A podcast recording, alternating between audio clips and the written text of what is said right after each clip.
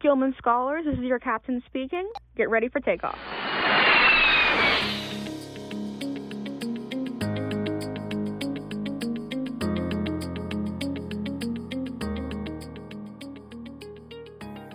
Hello, listeners, and happy Asian American and Pacific Islander Heritage Month, as well as Military Month. Thanks for joining me for another episode of the A. Gilman Podcast. I'm excited to introduce not one, but two very special guests for this month's episode. But before we welcome them on, I'm here to remind you all to please leave a review, give us five stars, you know the drill, if you've enjoyed our previous episodes. Or if it's your first time joining us, welcome. It's great to meet you. And let us know what topics you want covered in future episodes by leaving us a review. Now, today I am joined by Gilman alumna Jacqueline, co host of the How Did We Not Know That podcast and current software engineer, as well as Gilman alumnus Ryan Hung, current program manager, and is soon to start his master's program in performance studies in the fall.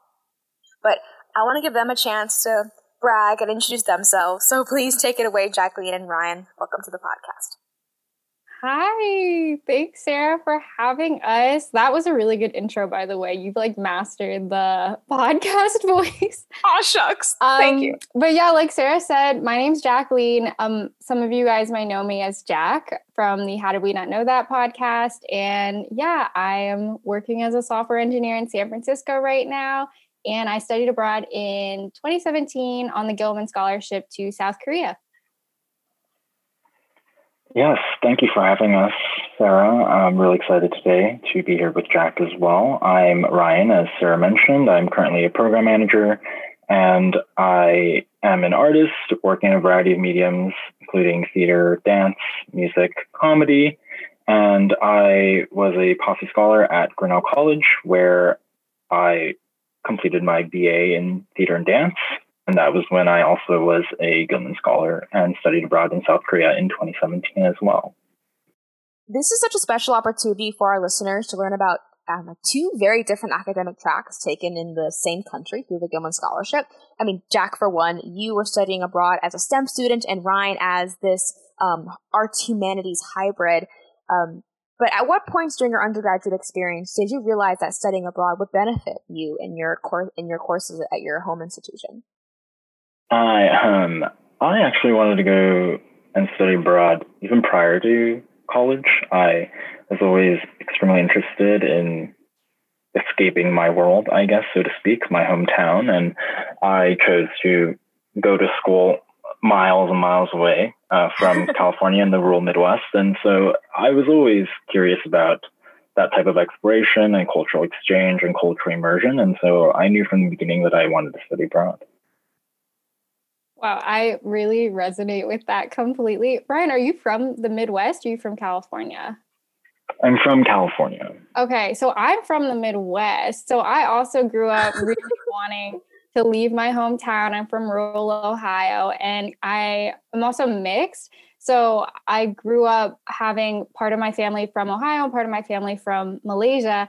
And so, even from a really young age, I just realized that there's so much more out there to learn and explore, and there's so many people to meet. And I always wanted that for myself. So, going to college, I just knew that I was going to study abroad at some point.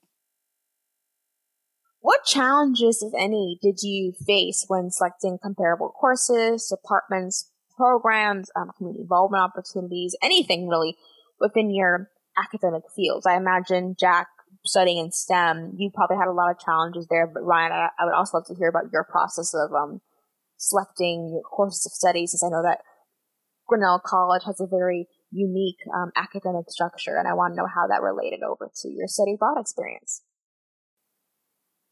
Yeah, so for me, studying STEM, I got a lot of pushback. And also, I wrote a whole article on how I plan my study abroad as a STEM uh, student. So I'm happy to link that below for anyone who's interested in that and having issues with figuring out how to plan their study abroad. But as a computer science major, basically no computer science majors choose to study abroad. So my issue was having, I'm sure Ryan, you know as well, you have to get your courses pre approved before you study abroad if you want them to count towards graduation. And so in order to get them pre-approved you have to have the computer science teachers sign off on it. And a lot of them just didn't know what i was trying to do so they wouldn't sign off. And then yeah it was just difficult with that and getting pushback in that retrospect. And i felt like there just wasn't a path a clear path for stem students to study abroad when i was trying to. Um, I was very fortunate that my situation was quite the opposite of that in terms of the flexibility I was given at Grinnell. Uh, Grinnell, first of all, has an open curriculum, so there are no general requirements, and you take whatever you want. You explore what you don't know. You explore what you're curious about, and so I very much knew that studying abroad in South Korea was not going to be related to my major. And it was through my great interest of language learning prior to my study abroad experience that would gear me towards going there. And so my pitch to the school was I will be there for studying Korean further and uh, immersing myself in and inculcate myself into that environment as an enriching experience that I can bring back to the school. And uh, they were fine with that. Well, I do want to know also for you, Jack, what then would you recommend? I guess elaborate more on the article you mentioned, because obviously our listeners can read it later, but actually, please do, listeners, because I'm definitely going to read it later. Um, what do you then recommend if it's challenging for these STEM students who want to go abroad but don't have necessarily the administrative support to do so? How do you recommend in terms of finding those resources and that support to make either applying for the Gilman Scholarship and applying for study abroad in general possible? Yeah, that's a great question. Basically, just be stubborn. You need to be stubborn when you're in your home country and flexible when you're out of the home country. So for me, I remember there's one professor in particular who would not sign off on my course. And what I did was I just came to his office hours like unannounced, like, surprise, hey. And I had the papers for him to sign for me to, you know, get everything approved. I basically just bickered for like an hour and then he shooed me out. But then then I went to like other different resources. So I talked directly to like my CS advisors. I talked to the study abroad office. I talked to my advisors from uh, the country that I wanted to go study abroad, the university I was planning to study abroad, and just tried to get as much done as possible. And eventually someone did sign off. So I was good on that. But then even so, if you're trying to maintain your degree requirements or achieve your degree requirements while you're abroad, you have to be flexible because when you go to any university, it's going to be the same with classes filling up, or maybe the class is not what you expected and you don't want to take that when you get there. So, I actually had gone to Korea with intention to take zero computer science courses because I was scared that I wasn't because I was I was studying abroad at Korea University, which is a top university in Korea, and there's that stereotype that Asians are very good at math and sciences and they're very intense. So I was really nervous about that. But um, because of scheduling, I ended up having to take three out of four courses being computer science. Oh and oh my goodness. I know. And I was so stressed about it, but I am really glad I did because that helped me understand um, that colleges are kind of the same. Like calculus is calculus wherever you take it, and it's not going to be more intense in Asia than it is in America. Um, so I'm glad it worked out that way, and it was it ended up being fine. But you do have to go in understanding that your full expectations of classes might mm-hmm. not be met, um, and that's just a sacrifice you have to make. Yeah, I mean, flexibility most definitely is key. And you both actually provided some fantastic segues to some new topic points that I that we'll we'll chat about a little bit later, but also I wanted to sort of break down now. What about you think like the courses, classroom learning or teaching styles, or really anything else that you think was unique to your academic experience abroad that you felt sort of added a special value to your coursework when you came back home? And then I want to dive into a bit more into South Korea specifically. Yeah, I had never had a class where my all my lectures were in Korean, and that was a very new experience uh, where the professor allowed us to submit our assignments in English, but the classes would be conducted solely in Korean, and uh, that uh, putting myself into that environment uh, and then not backing out of it was, I think, very important for me uh, to take on that challenge. And so that was very enriching. And it came full circle when I returned to Grinnell for my fourth year of study. And I was asked from, by the Language Learning Center to help a student lead a Korean language beginner class as a teacher. And so I think that did give me a good amount of insight into understanding the differences between absorbing Korean myself and how someone else may absorb Korean when they're learning it and bridging those pathways uh, in a student teacher model. I can imagine. That's so mm-hmm. impressive. His classes, your classes were in Korean. Wow. My classes were not in Korean. They were all I'm so impressed right now. And as it's very clear to our listeners now, you both made the decision to travel to Asia for study abroad in South Korea specifically, which also I think really shows a sort of breadth of opportunities for like various academic tracks that a single country can offer. Again, like kind of what Jackie was saying before, if you're just able to be flexible and put in that all that work ahead of time, you'll be able to find the courses that fit for what you're learning. Um, whether you get the flexibility in Ryan's case or whether you have the stubbornness and determination on your side, Jack. And you also both identify as Asian American. So I would love to know a little bit more about how your background influenced and sort of drove you both to select South Korea and Asia in general as your country of study. Yeah, so my ethnic background is I am half white, mostly Italian American, and then I'm also half ethnically Chinese, but my family is from Malaysia. Um, and then I chose South Korea mostly because I needed a place where I could fulfill my class requirements. I also studied abroad in New Zealand right after South Korea, and it was fully because those universities had the courses I needed. Mm-hmm. Um, being I do remember when I was little, it's just a fun side story. I was flying on Korea Air back to the States from Malaysia when I was eight years old, and they gave me a little notebook, and I thought that the Hangul was so cute, like the Korean alphabet. So I that was like my first time hearing about Korea and being interested in it. But overall, mm-hmm. if they didn't have the courses I wanted, I probably wouldn't have chosen South Korea. But mm-hmm. what about you, Ryan? Uh, Interestingly enough, we share another thread, Jack, in that I also studied off campus for a whole academic year. Um, I was in New York prior to South Korea, so I my family is from Hong Kong, um, and I was born and raised in LA, but I really didn't have a tremendous amount of interest until my senior year of high school when I was trying to learn a new language. I'd always been very interested in linguistics and language learning, and I uh, then explored the different connections that East Asian societies have had to one another historically um, and with language as well. And so I started self studying the Korean alphabet and, and learning the language on my own before I had gotten to college. And um, by the time I started college, I knew that I wanted to at least spend a semester there. What amazing discipline that shows, sort of a take upon yourself to learn the language even prior to fully deciding that you were going to to study abroad there. It, if anything, it sounds like years in advance before you even decided that I'm going to study abroad in South Korea, which is amazing. I think everyone should, you know, pick up languages like it's so much encouraged in other countries as well. But especially so, making attempts to learn a language before you study abroad there is really always a great habit to have for sure. And could you both tell me a little bit about the expectations, or if there were any, to be frank, it's okay if there weren't, but expectations or hopes or maybe even idealizations that you had for yourself for traveling to Asia as an Asian American and maybe how were your expectations contrary to what you experienced?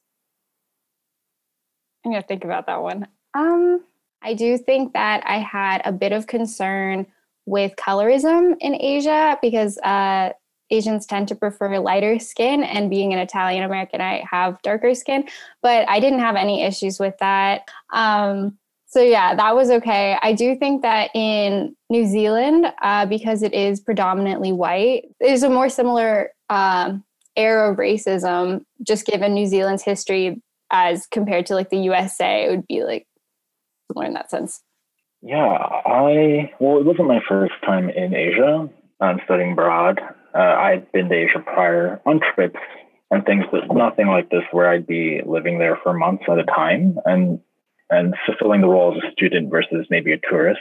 Um, And I think when I was arriving there, uh, our 45th president was just elected. And so I didn't necessarily have concerns, but I just, I was preparing myself for questions, lots of questions, lots of inquiries about my Americanness and um, how our presidential election would be tied to that was something that I was aware of.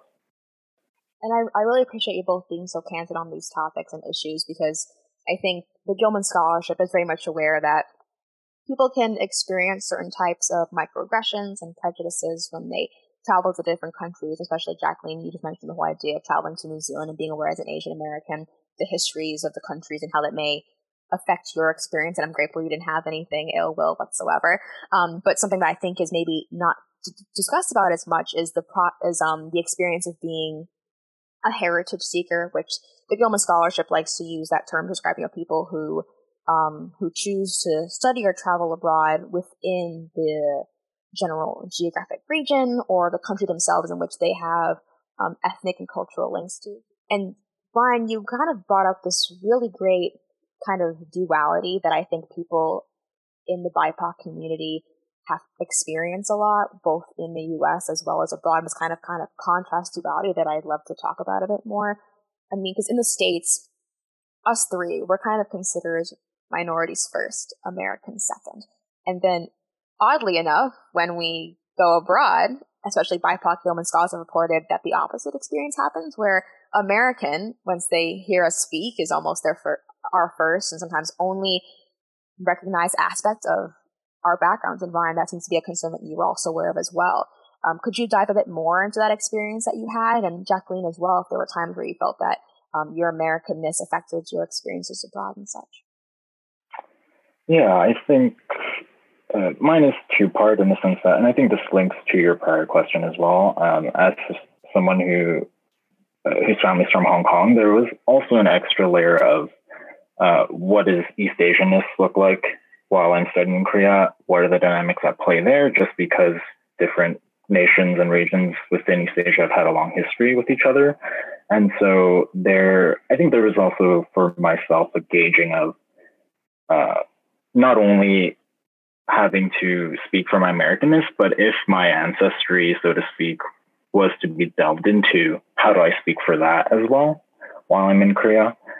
It can be difficult to separate those two, um, even when I'm abroad. Uh, similarly, in the States, uh, this conflict of uh, having to profile my ability to speak about my Asianness or my Americanness at any moment in, in the States happens. And I think it still can happen while I'm abroad. And so that was something that I had to make sure I understood about myself uh, going into a variety of contexts, whether that's in class or out in, uh, in the world. And, and what about you, um, Jacqueline? Any experiences that you had that were similar or different? Both, all, all are welcome. Um, I do. I remember feeling similar pressures with feeling like I had to be a representation and a spokesperson for America. But I feel like I benefited in a sense that I guess the typical American stereotypes that you hear, um, I didn't really mesh with. Oftentimes you hear like Americans are rude or we're overweight or we're lazy and we're loud. And um, having grown up with two different uh, heritages, I understood the difference in like respecting cultures from a young age. So I didn't run into issues with uh, my Americanness kind of adding to prejudices for my time. And I'm again, that's that's a fantastic thing to hear. So I'm grateful to I'm grateful that you didn't have to face that head on. Did you have any points though as you were preparing to study abroad where at least like on the more mental side, like Ryan was saying, that you were very aware and wanted to and were I guess hyper cognizant at some points of, oh wow, wait, I'm going abroad. I have to be ready to speak about all the different heritages um, and stereotypes, and unfortunately come with them at certain points while I was abroad. And did you prepare for that? Did you? Was it a sudden realization? Was it any kind of emotional or even like mental burden at times because you have those, have those amazing identities? Yeah, it is hard. I it's not something that I had to mentally prepare for before studying abroad, mostly because I grew up in a predominantly white area. So I throughout my entire life, I feel like I've been um, mentally preparing to advocate for myself and speak on behalf of the Asian community, which is a lot of pressure when you're really little and sometimes you don't know how to be the best advocate. And so by the time I got to being abroad, I understood that I'm representing my country as an American, but it wasn't something that I was unfamiliar with at that point. No, thank you. I appreciate it.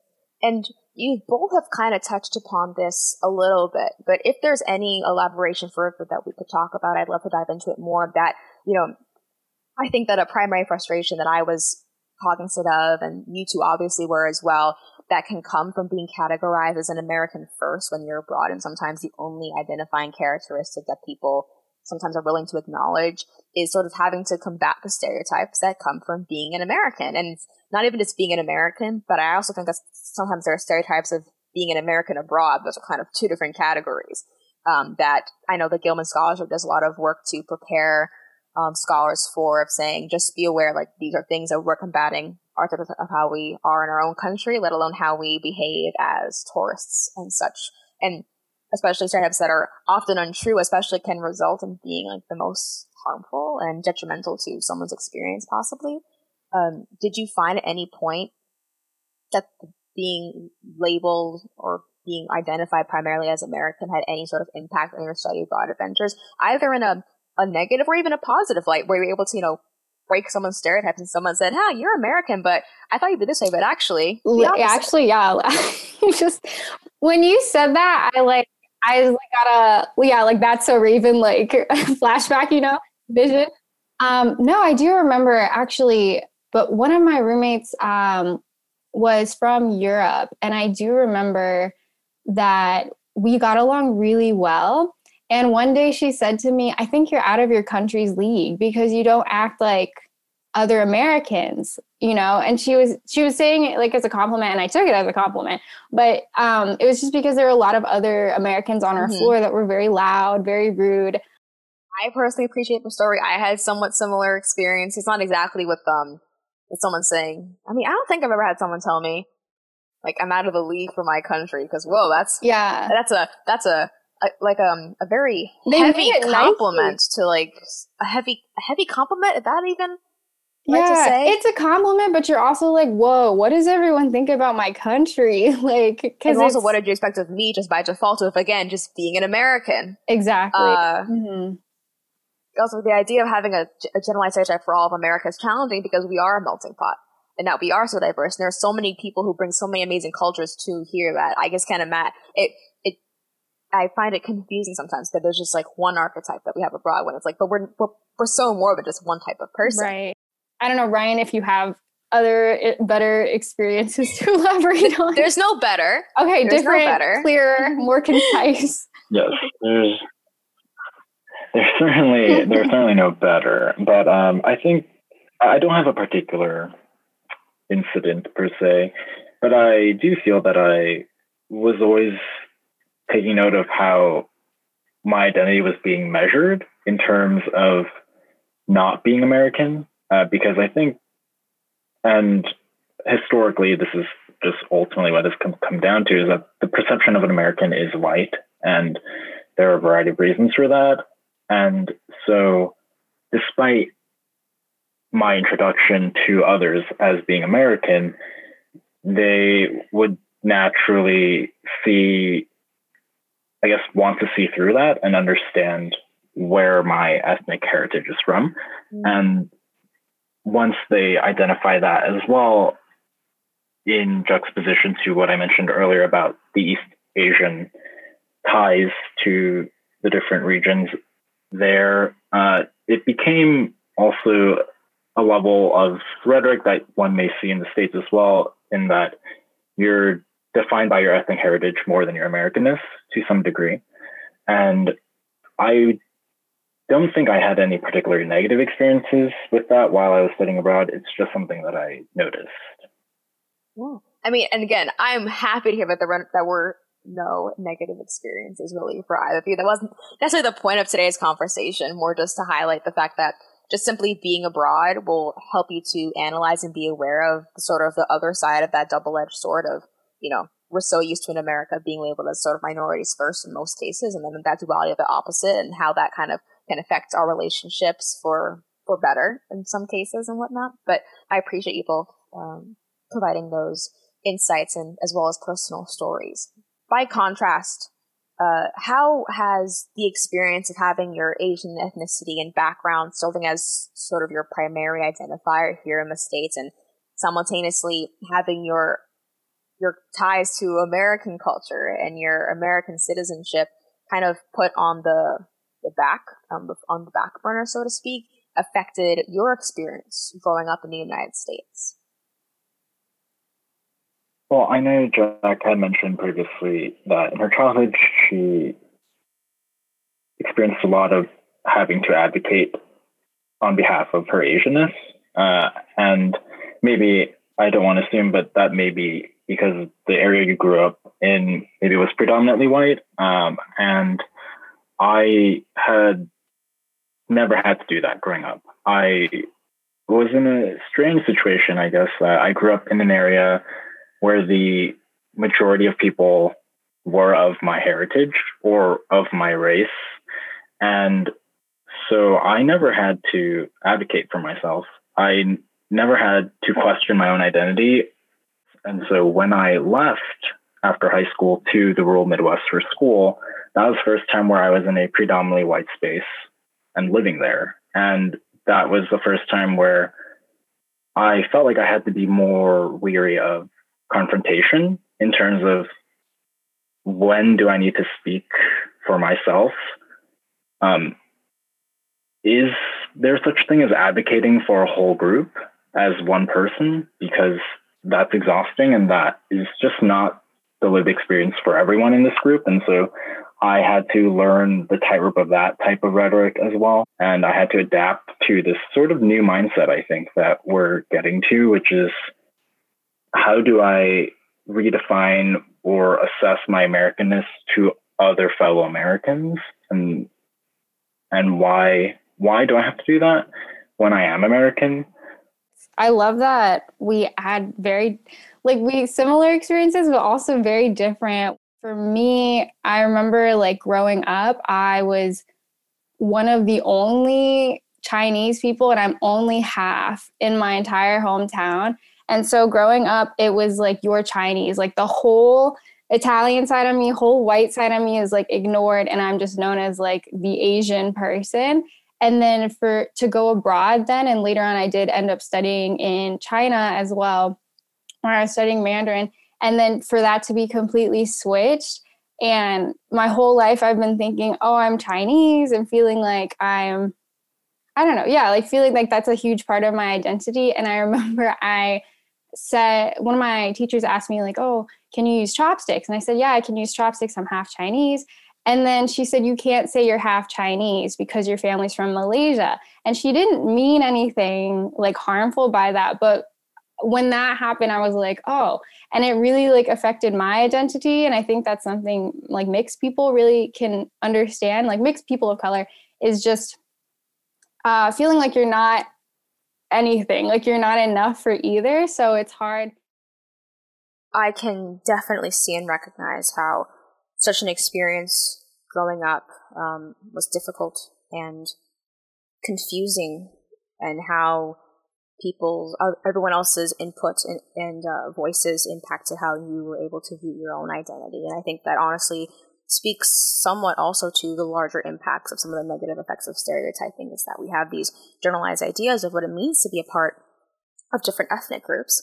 And uh, when people fall in between those, when they are from mixed backgrounds, it can feel even harder to place oneself in these larger stereotyped groups that society claims that this is how you act and look like when you're part of this group versus this group versus this group. And I really want, I, I firmly believe, and I know you, you both can probably share in this idea that studying abroad is one of the best ways to work towards eradicating stereotypes and just creating a more understanding and globally connected world. Um, and with and when that happens, we we're able to avoid race-based violence. We're able to avoid and eradicate harmful stereotypes and microaggressions because simply the world is better edu- educated and able to appreciate and see the value of the diversity within just a single person. And then, of course, the diversity within all people of all different ethnic groups and religious backgrounds and sexual orientations, that whole shebang. So I guess, you know, I want to hear your thoughts and your experiences of why you think study abroad is an important and essential experience that is I would say, key to helping to make the world a more interconnected, understanding place that hopefully will eventually be rid of the violence and stereotyping and microaggressions that come from just ignorance.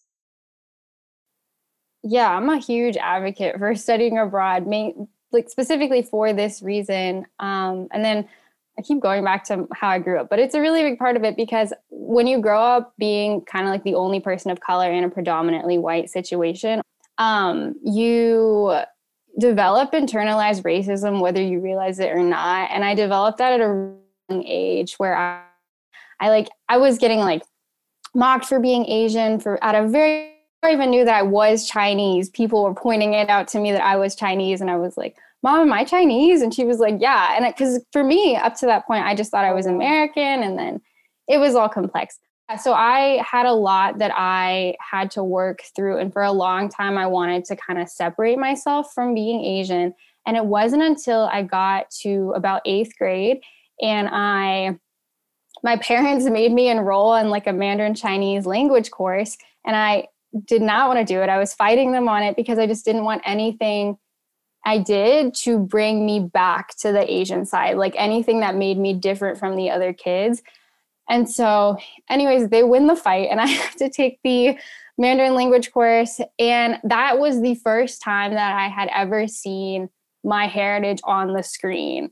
That was when I started to feel some pride for my heritage. And then I started to question wait, why do I feel ashamed of being Chinese? Like, what is wrong with being Chinese? And then, luckily, just like with the timing, a few years later, we took a trip back to Malaysia and just traveled around Asia. Traveled back to Malaysia, and I got to see my cousins and my grandparents and meet more people, make more friends in different Asian countries. And then I realized that I don't really care what anyone else says anymore. Like I'm very proud to be Asian.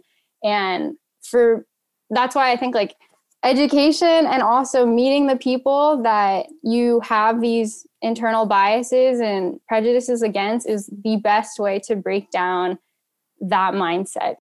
I think Jack's statement about where she's from. I think where I was from, I felt the opposite in terms of everyone was quite similar. And I don't mean to say that necessarily in a negative light, but I, it, it was uh, almost too conventional for me in, in terms of everyone was not able to or did not explore outside their confines. And so uh, I think studying abroad is something where that is pushed as a boundary in terms of connecting to other cultures, willingly putting oneself into maybe uncomfortable or new circumstances outside of what they have known their whole lives or what may be presumed comfortable for them to be able to be complacent in. And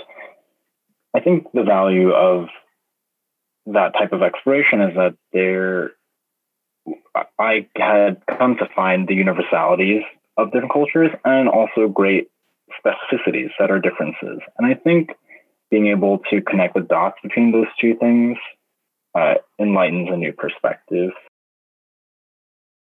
um, but to conclude our episode for today, and unfortunately, yes, this is the end. I know it goes by so quickly. I first wanted to ask you both a really fun question that I'd love to end our episodes on.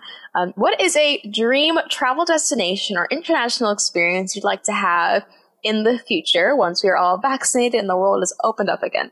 Well, I would love to go to uh, anywhere in Micronesia or Polynesia. Somewhere that I would really like to visit is Cape Town, South Africa has just a wonderful, rich history and should visit if they have the chance. I also want to make sure that our listeners have a chance to get in contact with both of you if they have follow-up questions or want to connect on this topic a bit further. So, um, what is the best way for them to get in contact with you both? Oh, so for me, like you're welcome to connect with me on LinkedIn or you're you can always contact me through the podcast. Uh, How did we not know that? So I'll put all the links in the description below to our website and our email. And yeah, reach out anytime. Yeah, you can contact me via LinkedIn. Uh, my username is Hung Ryan, H U N G R Y A N. Um, and you can also contact me via email um, at Hung Ryan, H U N G R Y A N, at Grinnell, G R I N N E L L dot edu. Well, thank you both so much for joining me for today's discussion and joining in on this episode with me, Jacqueline and Ryan. I know with your stories and the topics that we discussed today, we gave our listeners a lot to reflect upon as we all go forth in celebrating Asian American and Pacific Heritage Month. And listeners, if you haven't done so already, please again leave a review and subscribe, especially for our Apple Podcast listeners. And stay tuned for our first ever bonus episode releasing later this month. Till next time.